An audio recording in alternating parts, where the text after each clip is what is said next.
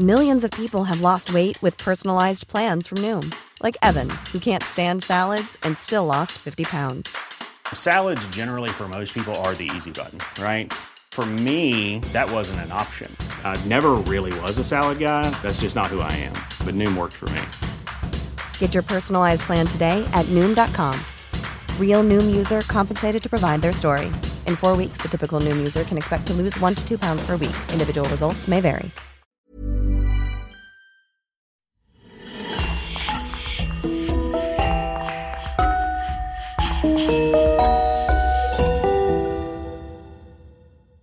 Bonjour et bienvenue à tous pour une nouvelle affaire criminelle.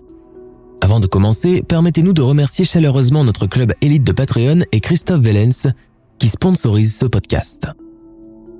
Si vous souhaitez vous aussi vous impliquer un peu plus dans la réalisation de ce podcast et écouter tous nos épisodes bonus, rendez-vous sur patreon.com slash le du crime ou sur la chaîne YouTube du même nom en cliquant sur le bouton rejoindre. Merci et on commence. Dans la nuit du 3 mai 2007, dans un complexe hôtelier Praia da Luz, au sud du Portugal, Madeleine McCann, une petite Britannique de 3 ans, disparaît alors qu'elle dormait paisiblement dans son lit. À leur retour d'un dîner, ses parents trouvent son lit complètement vide et les volets de la fenêtre grands ouverts. C'est le début de la très retentissante affaire Maddie McCann, considérée à ce jour comme l'une des affaires non élucidées ayant mobilisé le plus de monde et d'attention à l'international. Entre 2007 et 2013, les enquêteurs britanniques et portugais vont mener de front et parallèlement les investigations, épluchant d'interminables pages de dossiers, interrogeant des centaines de suspects tandis que les rumeurs les plus folles vont circuler sur le sujet, signalant la présence de Maddy en Espagne, en Italie et même au nord du Maroc et en Australie. Kidnappé par un réseau pédophile, séquestré quelque part, adopté ou assassiné, qu'est-il vraiment advenu de la petite Maddie McCann? Je vous propose de découvrir ou de redécouvrir avec moi cette affaire encore jonchée d'énigmes et de zones d'ombre avec un rebondissement récent survenu en 2020 qui pourrait peut-être marquer le dernier acte de cette tragédie.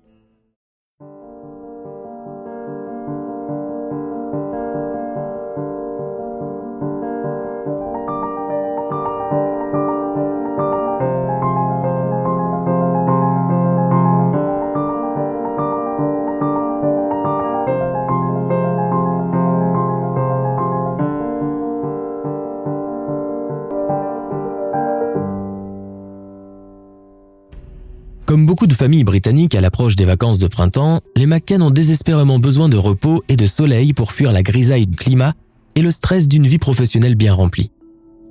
Leur choix est déjà fait. Ils partent pour une dizaine de jours au Portugal. Le pays a tout pour plaire.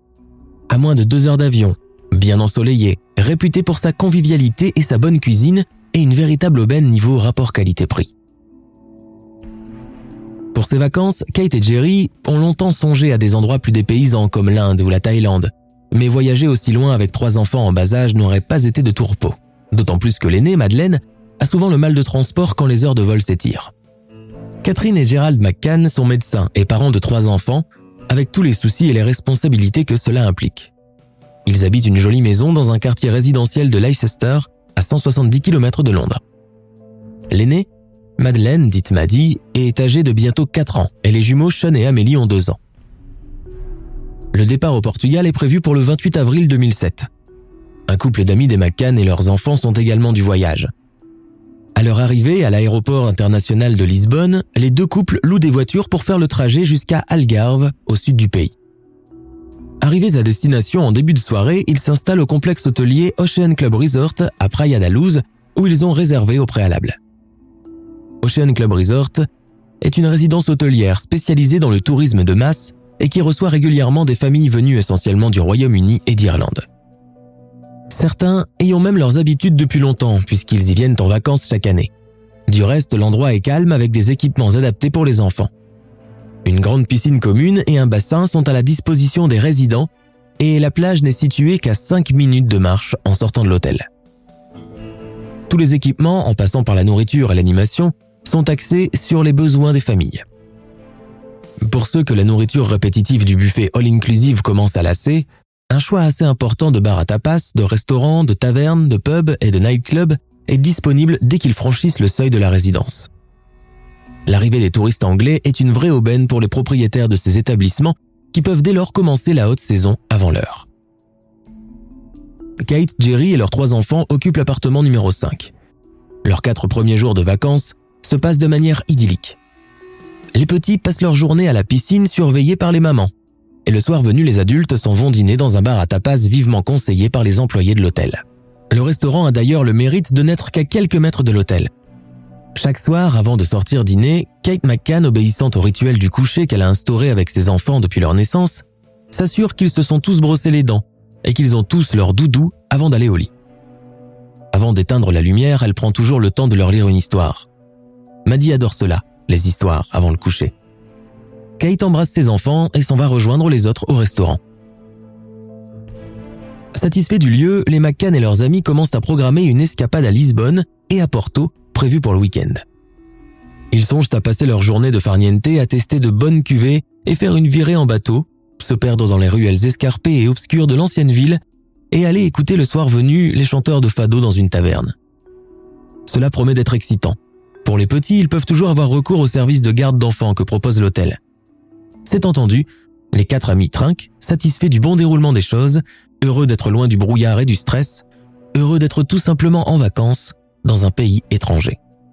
La journée du jeudi 3 mai se passe tranquillement comme les précédentes. Dans la matinée, Kate McCann et son ami s'en vont faire une virée shopping au centre-ville, tandis que Jerry et l'autre papa emmènent les enfants au bord de la mer. Dans l'après-midi, les deux couples d'amis se donnent rendez-vous dans leur coin habituel où ils sont accueillis à présent comme des clients de longue date. Vers 20h30, Kate McCann va se changer, fait dîner les enfants, leur raconte une petite histoire avant de les mettre au lit. Son mari est déjà parti pour réserver leur table. La petite Maddy demande à sa mère de rester un peu plus avec elle et de lui tenir la main jusqu'à ce qu'elle s'endorme tout à fait. Après s'être assuré que les enfants dorment tous les trois, Kate quitte l'appartement à petits pas et laisse la porte du patio entrebâillée. De toute façon, le restaurant à tapas n'est qu'à 100 mètres, cela leur permettra aussi bien à elle qu'à son mari de faire des allées et venues les prochaines heures pour vérifier si tout va bien. Vers 21h, les McCann et leurs amis s'installent pour dîner. Quelques minutes plus tard, leur ami se rend une première fois à la résidence pour faire une tournée d'inspection. Elle constate alors que tout va bien et revient au restaurant. Une demi-heure plus tard, elle est relayée par Jerry McCann qui s'y rend à son tour. Lui aussi remarque que tout va bien. Maddy et les jumeaux dorment à point fermé. Tranquillisés, ils retournent dîner et la soirée se poursuit dans l'insouciance. À 22h, c'est au tour de Kate d'aller faire une troisième inspection dans l'appartement. Elle parcourt les 100 mètres qui séparent le bar à tapas de l'hôtel, contourne la piscine, rentre dans l'appartement et essaye de faire le minimum de bruit pour ne pas réveiller les enfants. À son étonnement, elle constate que la porte d'entrée vient de claquer derrière elle, comme s'il y avait un courant d'air. Elle fonce alors dans la chambre des enfants. Là, elle constate que les volets sont grands ouverts. Pourtant, elle avait pris soin de bien tout fermer en s'en allant dîner tout à l'heure. De plus en plus paniquée, Kate se précipite vers le lit des jumeaux, Amélie et Sean, qui sont bien là, toujours endormis, mais alors qu'elle se dirige vers le petit lit d'appoint où dort Maddie, elle ne trouve pas la fillette et les draps sont jetés par terre. Tremblante, Kate retourne les draps, regarde sous le lit, dans l'armoire, mais Maddie n'est pas cachée dans la chambre. Elle fait rapidement le tour de l'appartement, cherche dans leur chambre à coucher toute proche, dans le patio, sur le balcon, mais aucune trace de Maddy, comme volatilisée. Ils l'ont enlevé, ils l'ont enlevé, se met à crier Kate, complètement prostrée et en proie à une crise d'hystérie. Alertés par ces cris, quelques voisins immédiats commencent à surgir de leur chambre, des étages supérieurs aussi, et le réceptionniste qui assure le service de nuit monte en trombe. Vérifier ce qui se passe. Entre deux sanglots, Kate raconte que sa fille vient de disparaître, que quelqu'un est entré par effraction dans leur chambre et l'a enlevée. Dans un élan de solidarité, tous les autres résidents présents se mettent immédiatement à chercher dans les étages. D'autres tentent tant bien que mal de calmer la mère qui continue à répéter ⁇ Ils l'ont enlevé, ils l'ont enlevé !⁇ Jerry McCann et le couple d'amis sont immédiatement prévenus et arrivent précipitamment à l'hôtel. À l'Ocean Club, l'état d'alerte général est donné tous les résidents ont quitté leurs chambres respectives. Ceux qui passaient leur soirée dans les nightclubs aux alentours sont eux aussi rentrés en apprenant la mauvaise nouvelle. Pendant que le réceptionniste pendu au téléphone se charge de prévenir la police et le directeur de l'hôtel, Jerry et Kate sont au bord de la crise de nerfs.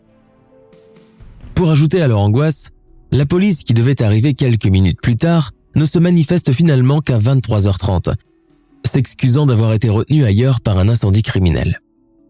Les policiers, accompagnés par les employés de l'hôtel et quelques voisins, ratissent le complexe hôtelier au complet. Les recherches durent ainsi jusqu'à 5 heures du matin sans résultat. La chaîne de télévision locale SIC Noticias, prévenue entre-temps, arrive sur les lieux de la disparition de la petite Madeleine McCann. Les journalistes veulent en savoir plus en interrogeant les parents, entraînés d'emblée et malgré eux dans ce début de folie médiatique. Prenant sur lui l'air digne, Jerry McCann, accompagné de sa femme, fait une annonce devant les caméras de télévision. Les mots ne peuvent pas décrire l'inquiétude et la peur que nous ressentons suite à la disparition de notre fille Madeleine.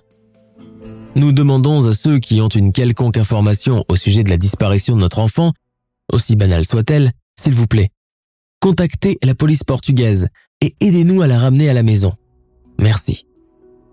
Puis il adresse un message au supposé ravisseur. Si vous avez Madeleine, s'il vous plaît, ne lui faites pas de mal. C'est une si gentille petite. Je vous en supplie, laissez-la revenir auprès de nous et auprès de ses petits frères et sœurs. Le Portugal tout entier se réveille le lendemain matin avec le visage de la petite Maddy dans toutes les informations à la une. Éclipsant au passage toutes les autres nouvelles nationales et internationales. Allez dans les quotidiens, à la télévision, et le message adressé la veille par ses parents est rediffusé sur toutes les chaînes locales. La population compatit tout de suite, ébranlée par ce drame survenu sur son sol, étonnée qu'on puisse kidnapper des enfants dans des endroits aussi sécurisés que les hôtels. Les postes frontières, les aéroports portugais et espagnols, ainsi que les ports par où transitent les bateaux de croisière et les ferries, sont également alertés. À l'Ocean Club, les investigations continuent. De leur côté, certaines familles de touristes commencent déjà à plier bagages, obligés d'écourter leur séjour à cause de ces récents événements. Mais la police intime à tout le monde de ne pas quitter les lieux avant d'être interrogé au préalable. Le périmètre entourant l'hôtel est entièrement fouillé. Craignant que le corps de l'enfant n'ait été noyé dans un cours d'eau, la police fonce au barrage le plus proche, à Baragem d'Abravura. L'endroit est peuplé par quelques caravanes et mobilhommes habités par des touristes de passage ou des résidents réguliers. La police leur donne la signalisation et leur montre la photo de Maddy, mais aucun des habitants ne l'a vue. Tout de suite, la police portugaise est confrontée à un mur impénétrable en la personne de Kate McCann qui refuse tout bonnement de répondre aux questions d'usage posées aux parents dans des affaires similaires. Contre toute attente, son mari aussi lui emboîte le pas et fait de même, affichant un aplomb hors du commun et se complaisant dans le silence, imperméable à toutes les questions. Déroutée par cette attitude peu habituelle, la police portugaise a toutes les peines du monde à faire parler Kate et Jerry. Ce silence volontaire de leur part, ajouté au choc linguistique, ne fait qu'aggraver la situation et retarder l'investigation. Les frictions, d'ailleurs, ne sont pas loin. Et très vite, le couple de Britanniques est pris en grippe par les autorités portugaises en la personne de l'inspecteur de police judiciaire, Gonzalo Amaral. Et bientôt aussi par la population qui juge leur attitude un peu trop froide et réservée pour l'ampleur de la tragédie qu'ils vivent. Et pendant ce temps, aucun signe de la vie de Maddy ni de son prétendu ravisseur. En Angleterre, la nouvelle de la disparition de la fillette prend tout de suite les allures d'une cause nationale. Dans la presse et la télévision, la petite bouille blonde de Madeleine génère émotion et inquiétude. Les mères de famille s'identifient immédiatement à Kate et lui envoient des messages de soutien. Appuyé par le gouvernement britannique, le couple McCann depuis le Portugal initie une véritable machine de guerre médiatique et fait de la presse et des tabloïds leurs véritables alliés dans l'affaire. Les investigations au Portugal continuent à tâtons. Les interrogatoires commencent dans les locaux de police d'Algarve et les résidents de l'hôtel, présents la nuit de la disparition, sont entendus un par un. Les témoignages s'enchaînent. Beaucoup retiennent l'attention des policiers, notamment celui des résidents de l'étage au-dessus de celui où logeait la famille McCann. Ces derniers démentent le fait que le couple McCann s'est relayé chaque demi-heure le soir du jeudi 3 mai pour venir vérifier si leurs enfants dormaient comme ils le prétendent. Ils ajoutent même avoir entendu la petite Madeleine crier à fendre le cœur et réclamer sa maman pendant une heure et quart, sans qu'aucun de ses parents ne daigne venir la voir pour la tranquilliser. Ce témoignage est pris très au sérieux par les policiers. Il est rapidement suivi par un deuxième, plus percutant encore, venant d'une touriste irlandaise. Une certaine Nuala Smith, également présente sur place le jour de la disparition de Maddie. Cette femme affirme avoir vu de son balcon Gérald McCann discuter avec un homme brun portant une petite fille blonde en pyjama rose dans ses bras. Elle ajoute que cet homme, qu'elle n'a encore jamais croisé dans l'hôtel, s'est dirigé par la suite en direction de la plage, toujours avec la petite fille blonde tenue à la manière d'un paquet maladroitement. La touriste irlandaise se souvient parfaitement que la fillette ressemblait beaucoup à Maddie, avec les mêmes mensurations qu'elle. À ce moment de l'enquête, il est bon de rappeler que le complexe hôtelier Ocean Club est une résidence non surveillée. Les allées et venues y sont fréquents pendant la journée et la nuit, et nul ne se préoccupe de savoir si toutes les personnes qui pénètrent à l'intérieur sont des vacanciers ou de simples badauds ou curieux. Cette situation n'a pourtant jamais inquiété plus que cela les vacanciers. Car Praia da a une renommée touristique importante et aucun problème sécuritaire n'y a jamais été signalé. La preuve, beaucoup de touristes ne ferment pas leurs portes à double tour la nuit venue. Fort de ces deux témoignages qu'elle juge être d'une importance capitale, la police envoie la brigade canine dans la chambre d'hôtel des McCann afin de détecter des éléments qui auraient peut-être échappé à l'attention des enquêteurs lors de la première inspection. Dès qu'ils entrent dans la chambre de l'appartement numéro 5 au premier étage, les deux chiens renifleurs se dirigent immédiatement derrière le sofa au milieu du petit salon. Une odeur de cadavre en décomposition est tout de suite détectée par les deux chiens qui se mettent à aboyer et à s'agiter. Dans la cuisine et la salle de bain, la police scientifique remarque à son tour la présence de petites taches de sang sur le rebord de l'évier et dans le bac à douche. Le lendemain, la police décide de perquisitionner la voiture de location du couple McCann louée par Kate dès leur arrivée au Portugal quelques jours plus tôt. Et là aussi, la même odeur de décomposition est signalée dans le coffre de la voiture. Pour ajouter encore plus aux suspicions de plus en plus grandissantes à l'égard de Kate et Jerry, la police retrouve dans le placard à pharmacie des flacons contenant des barbituriques et des somnifères.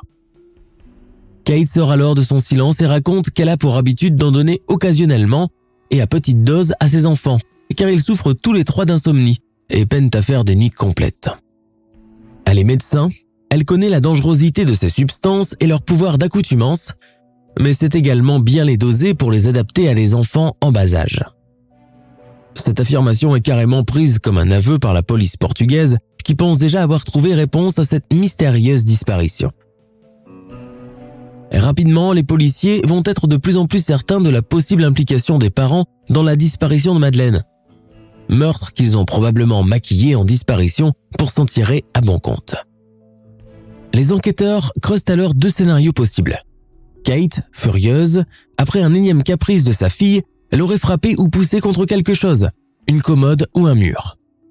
La petite serait alors morte sur le coup.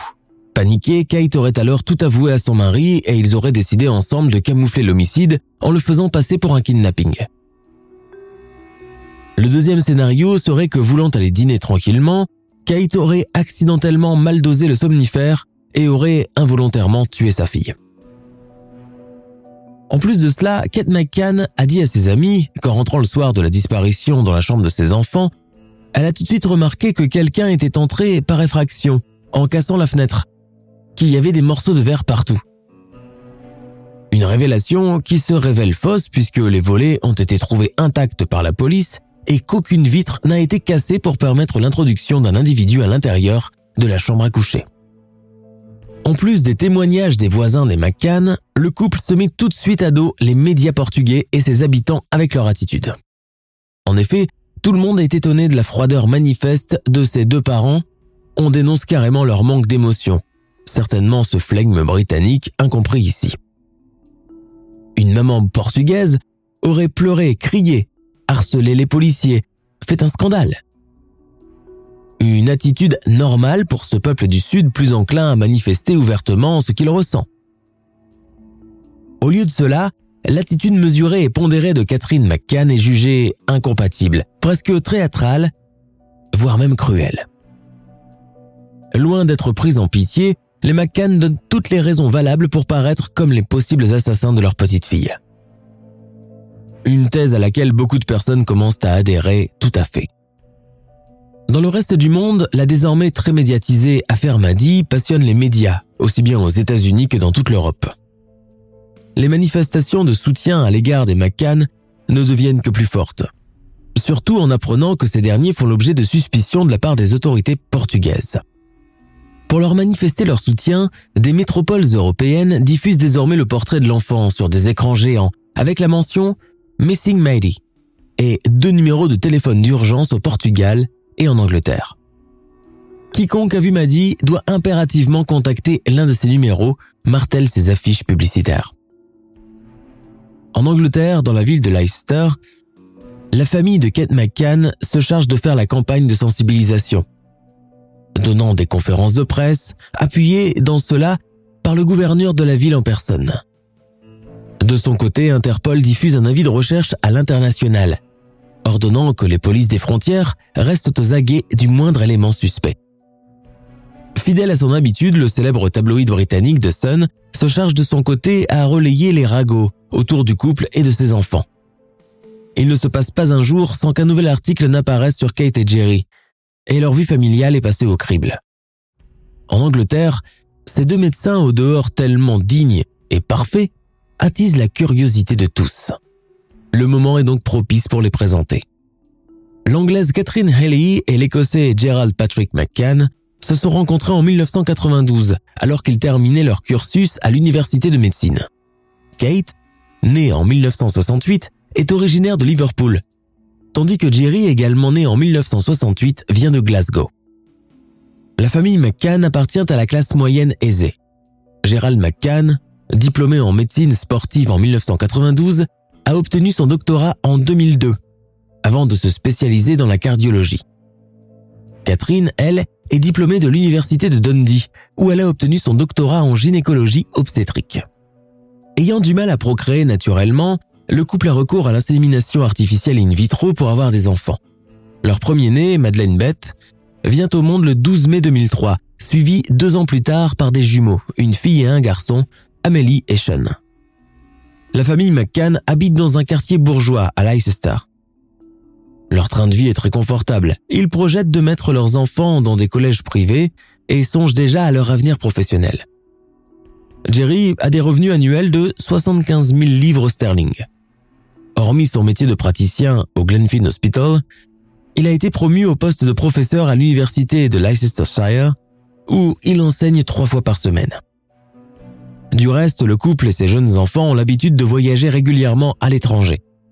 Leur voyage au Portugal est un des premiers du genre, et Kate dira plus tard qu'elle et son mari ont choisi cette destination uniquement parce qu'ils s'y sont pris trop tard pour les réservations et qu'il n'y avait plus de places vacantes ailleurs.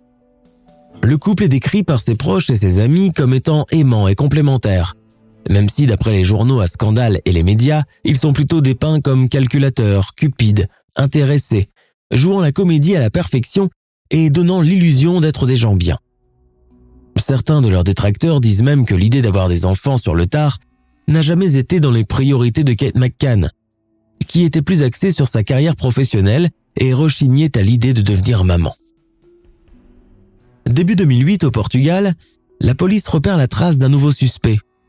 Il s'agit cette fois-ci d'un certain Robert Murat, un touriste écossais de 33 ans résidente à Praia da Luz, est déjà condamné une fois pour une sombre affaire de pédophilie. Robert Murat, qui a pris part aux recherches pour retrouver la fillette, est soupçonné pendant un moment. Dénoncé par une mère de famille qui raconte l'avoir vu plusieurs fois observer longuement Maddy quand elle nageait dans la piscine. Mis en examen, Robert Murat nie toute implication dans l'affaire et affirme avec preuves à l'appui avoir visité Lisbonne le jour de la disparition de l'enfant. Après vérification d'indices, notamment un billet de train et les tickets de caisse d'un restaurant et d'un bar, ses aveux se sont révélés exacts et il est finalement mis hors de cause. Même chose pour les parents Kate et Jerry. Longtemps dans le collimateur de la police portugaise, qui finit par lever leur mise en examen faute de preuves, les traces de sang trouvées dans leur chambre n'ayant rien donné de probant. Et depuis plus rien, l'enquête stagne. L'inspecteur de police Gonzalo Amaral, très remonté contre les McCann depuis le début, démissionne de son poste. Au Portugal, le dossier Madi est classé en juillet 2008 pour absence de preuves. Alors, pour calmer les esprits, la police déclare que l'enquête sera réouverte dès que de nouveaux éléments viendront la relancer. Bouleversés, craignant que leur fille ne tombe dans les oubliettes, Kate et Jerry, revenus entre-temps en Angleterre avec leurs deux autres enfants, prennent une décision sans appel. Désormais, ils vont devoir toquer à toutes les portes pour faire bouger les choses, quitte à y consacrer le restant de leur jour. Et c'est ce qu'ils font. Une campagne médiatique importante couvre l'enquête menée par la famille. Les McCann deviennent peu à peu les porte-parole de leur propre cause, enchaînant les apparitions télévisées en Angleterre d'abord, toujours main dans la main, parlant avec calme et cohérence sans jamais chercher à attiser la pitié. Chacune de leurs interventions est suivie par des millions de téléspectateurs dans le monde. Dans la foulée, ils sollicitent l'aide du Premier ministre britannique d'alors, David Cameron, qui charge à son tour Scotland Yard du dossier de Maddy. La police britannique passe ainsi deux ans en entier à éplucher le dossier d'investigation entrepris précédemment au Portugal. Durant cette opération, 37 enquêteurs sont mobilisés et très rapidement ils se heurtent à un véritable casse-tête chinois. En effet, le dossier d'investigation contient plus de 100 000 pages, ce qui n'est pas une mince affaire. Par où commencer dans tout ce cafouillage de notes tapées en portugais, les centaines de photos, les témoignages à n'en plus finir Andy Redwood l'un des inspecteurs en chef abat un vrai travail de titan, n'hésitant pas à se déplacer jusqu'à deux fois par semaine au Portugal à la recherche de nouvelles pistes préalablement négligées par la police locale. La campagne médiatique du couple McCann continue de son côté et rallie chaque jour de plus en plus de partisans. Jerry crée le site www.lookformady.com, une sorte de blog personnel illustré qui égrène le déroulement de l'affaire depuis ses prémices et constamment mis à jour. Le site internet donne également la possibilité aux utilisateurs de faire des dons en argent. En quelques semaines seulement, la page réussit à générer un million et demi d'euros. Cette somme est censée couvrir les frais des détectives privés engagés par la famille, mais sert également à payer les nombreux déplacements des parents hors de l'Angleterre pour les besoins de l'enquête. Des rubans jaunes et verts, symboles de l'espoir, sont également proposés à chaque don d'argent versé. À l'ouverture du championnat de la Coupe d'Angleterre de football qui se tient à Glasgow, des tracts sont distribués dans les tribunes et des t-shirts avec la photo de Maddie sont vendus aux spectateurs. Dans le centre-ville de la capitale écossaise, les écrans géants projettent en permanence le visage de la fillette. Le groupe de rock écossais Simple Minds lui rend à son tour hommage en lui dédiant sa chanson légendaire Don't You Forget About Me, littéralement N'est-ce pas que tu m'oublieras pas? Des stars du ballon rond comme Cristiano Ronaldo et David Beckham se joignent à la cause et en parlent publiquement. Les personnalités politiques ne manquent pas à l'appel, puisque le Premier ministre Gordon Brown et même la famille royale offrent leur soutien aux parents de la petite fille. Dans un élan de générosité et de solidarité, le milliardaire et célèbre patron de la chaîne Virgin, Richard Branson, met à la disposition du club McCann un jet privé pour assurer ses déplacements dans le monde entier. Grâce à cela, les parents de Maddy se rendent dans plusieurs pays pour parler de leur cause, donnant des conférences de presse un peu partout, assurant garder l'espoir de retrouver leur fille vivante un jour. Fervent catholiques, ils sont reçus en grande pompe par le pape Benoît XVI en personne en 2011. Ce dernier donne une messe en l'honneur de Maddy et bénit sa photo. Pourtant, en Angleterre comme ailleurs, beaucoup de sceptiques continuent à mettre en doute la supposée innocence des parents notamment celle de Kate, que certains dépeignent comme une femme acariâtre, névrotique et peu préoccupée par ses enfants. Lors d'un reportage de la chaîne CNN, le chroniqueur judiciaire et journaliste Martin Brunt interviewe le couple en essayant de leur poser des questions pièges pour les mettre au pied du mur. Face à lui, Kate et Jerry, main dans la main et parfaitement sereins, essayent tant bien que mal de répondre aux questions, mais le malaise est déjà palpable sur le plateau. L'hôtel où vous avez séjourné offrait des services de garde d'enfants peu onéreux. Pourquoi vous, qui êtes médecin et gagnez assez bien votre vie, vous n'avez pas eu recours à ce service? Jerry McCann répond. Ce n'est pas une question d'argent. Depuis que nos enfants sont nés, nous avons rapidement instauré une routine pour le coucher, comme se laver les dents, leur lire une histoire, ne pas les laisser boire trop de liquide, etc. Supposons que vos enfants soient dans une chambre à l'étage et que vous êtes dans le jardin. Seriez-vous en mesure de les entendre? Non. Pour nous, c'était le même cas de figure. Nous étions dans un restaurant à seulement quelques mètres de notre hôtel et nous avons passé la soirée à nous relayer, jusqu'à ce qu'on découvre que notre petite Madeleine n'était plus dans son lit. Martin Brunt continue sur sa lancée. D'accord.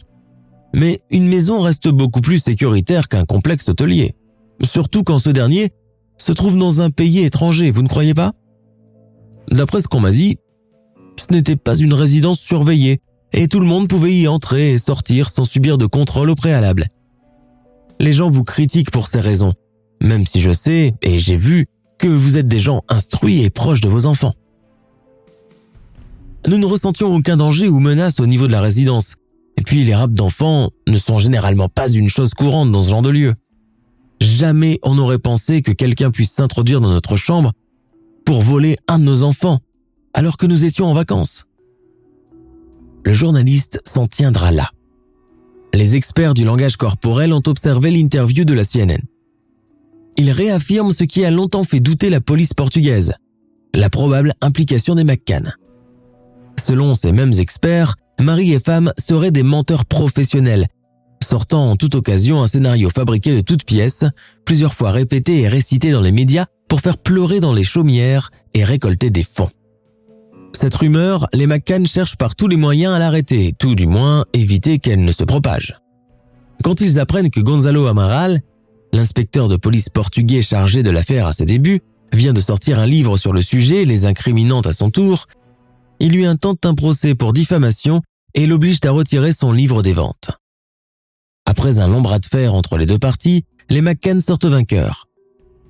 Gonzalo Amaral est contraint de retirer son livre de la vente et doit leur verser une forte somme en dommages et intérêts. C'est le coup de grâce pour l'ensemble de la police portugaise qui reste jusqu'à aujourd'hui persuadée que c'est Jerry et Kate qui ont tué leur fille et ont créé toute cette mise en scène pour faire croire le contraire.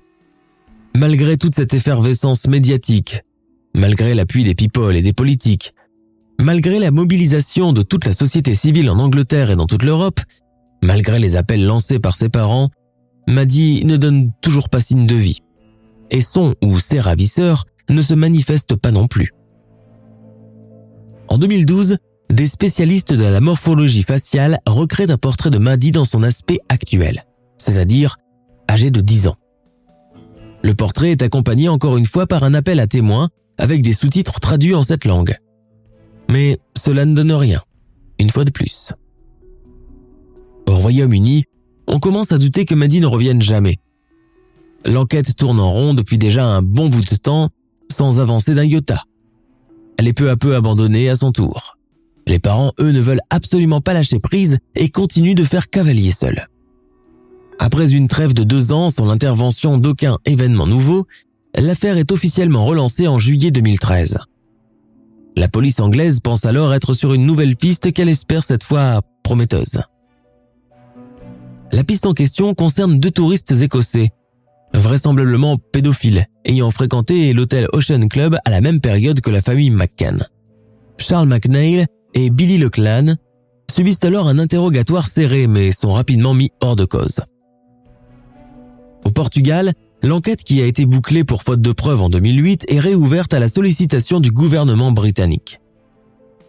La police portugaise se déclare même honorée de pouvoir fournir son aide dans l'affaire une seconde fois. Un numéro vert est établi pour que les gens puissent contacter rapidement les parties concernées et très vite les rumeurs les plus incroyables commencent à circuler.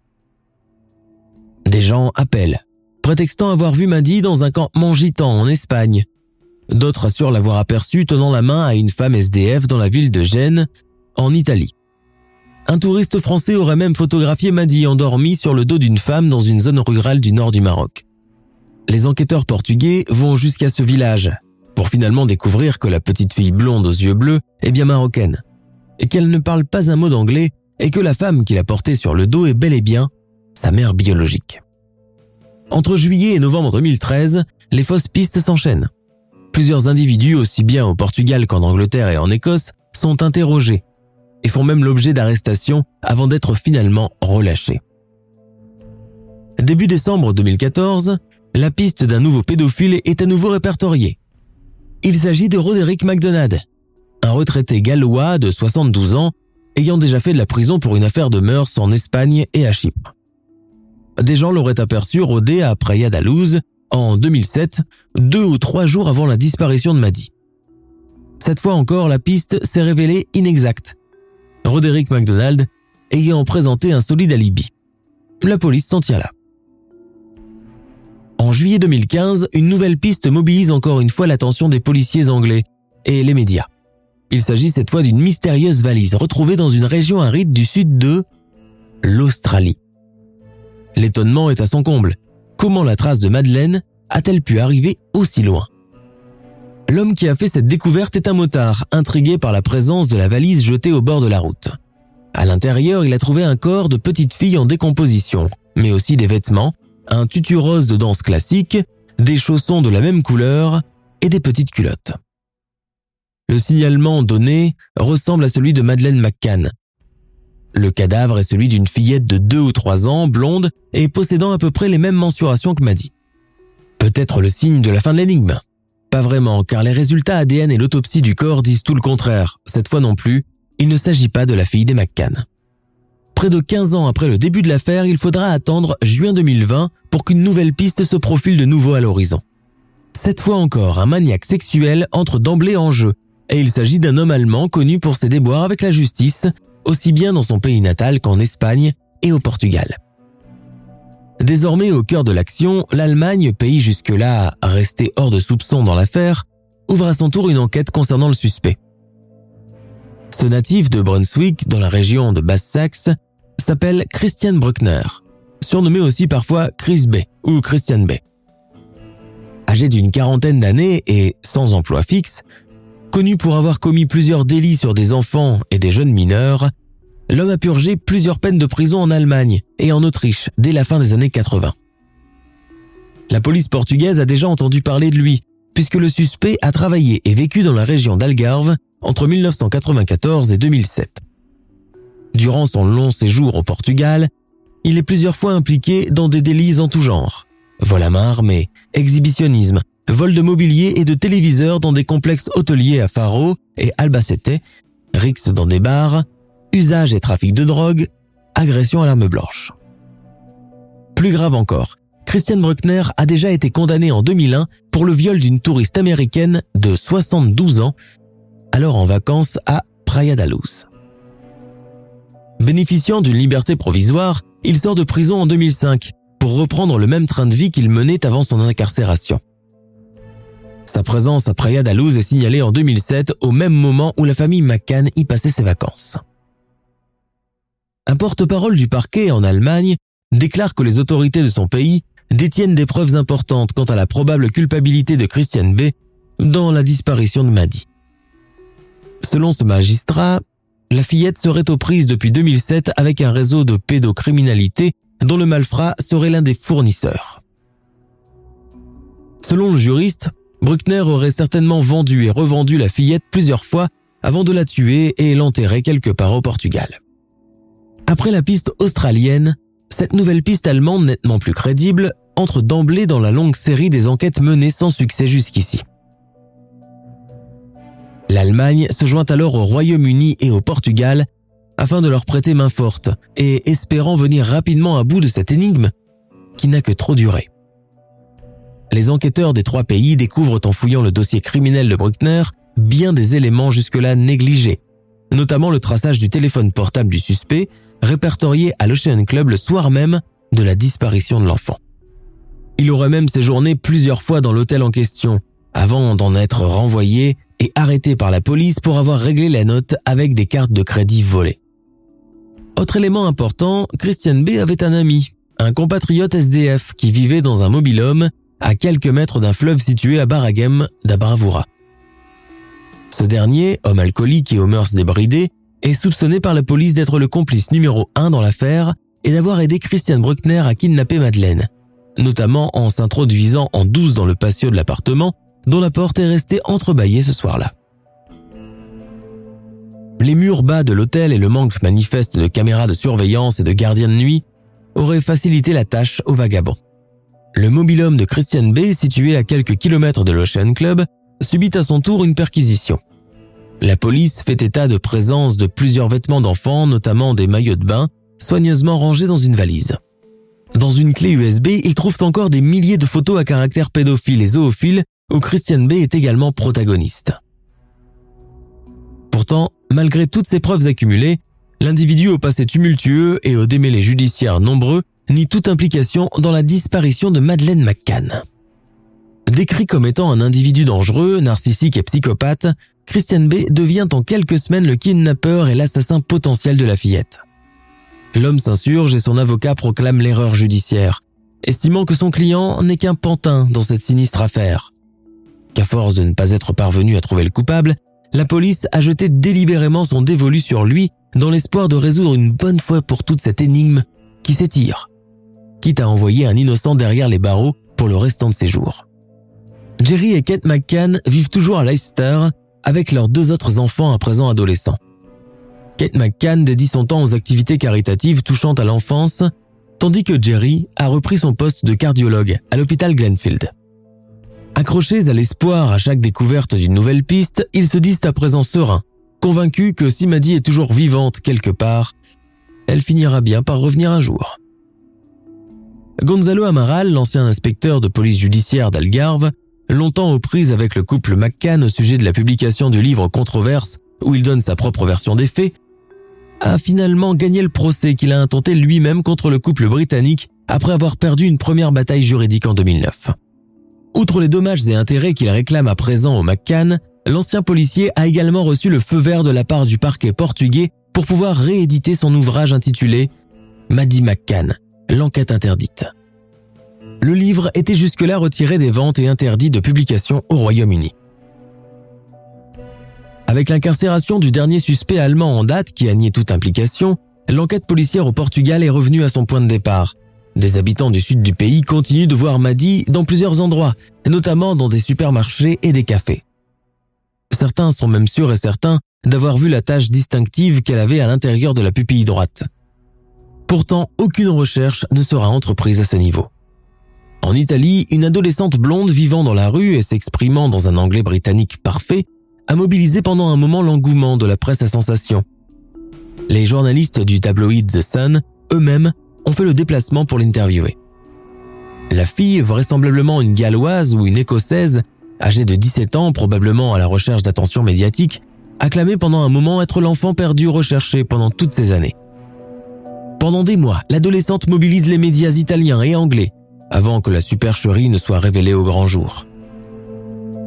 Des experts en reconstitution faciale assurent qu'à part la blondeur de la fille, elle ne présente aucune ressemblance avec la vraie Maddy, même en tenant compte des changements morphologiques subis pendant la puberté.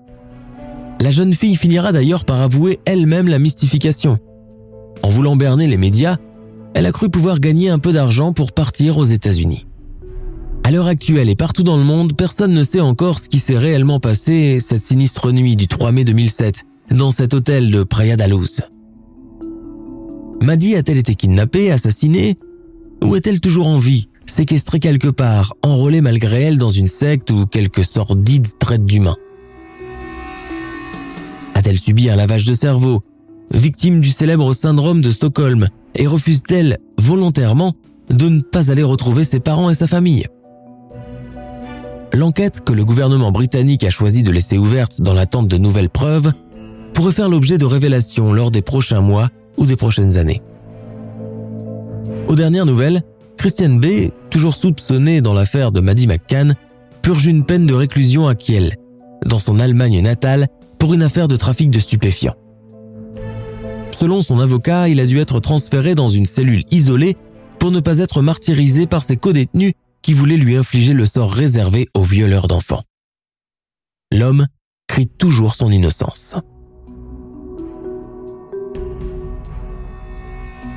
Nous sommes à la fin de notre émission du jour. N'hésitez pas à écouter les autres émissions du podcast et à prendre 5 secondes pour nous laisser un 5 étoiles sur iTunes. C'est vraiment très important pour nous. Vous pouvez aussi vous abonner pour ne pas rater les prochains épisodes et nous suivre sur Facebook pour nous en proposer de nouveaux. Merci et à bientôt.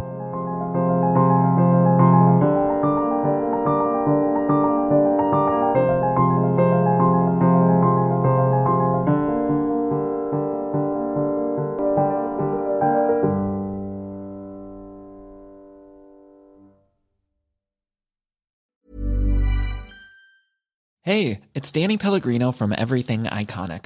Ready to upgrade your style game without blowing your budget? Check out Quince. They've got all the good stuff shirts and polos, activewear, and fine leather goods, all at 50 to 80% less than other high end brands. And the best part? They're all about safe, ethical, and responsible manufacturing. Get that luxury vibe without the luxury price tag. Hit up quince.com slash upgrade for free shipping and 365 day returns on your next order. That's quince.com slash upgrade. Hi, I'm Daniel, founder of Pretty Litter. Did you know cats tend to hide symptoms of sickness and pain? I learned this the hard way after losing my cat, Gingy. So I created Pretty Litter, a health monitoring litter that helps detect early signs of illness by changing colors, saving you money and potentially your cat's life. Pretty Litter is veterinarian developed, and it's the easiest way to keep tabs on your fur baby's health right at home. Go to prettylitter.com and use code ACAST for 20% off your first order and a free cat toy. Terms and conditions apply. See site for details.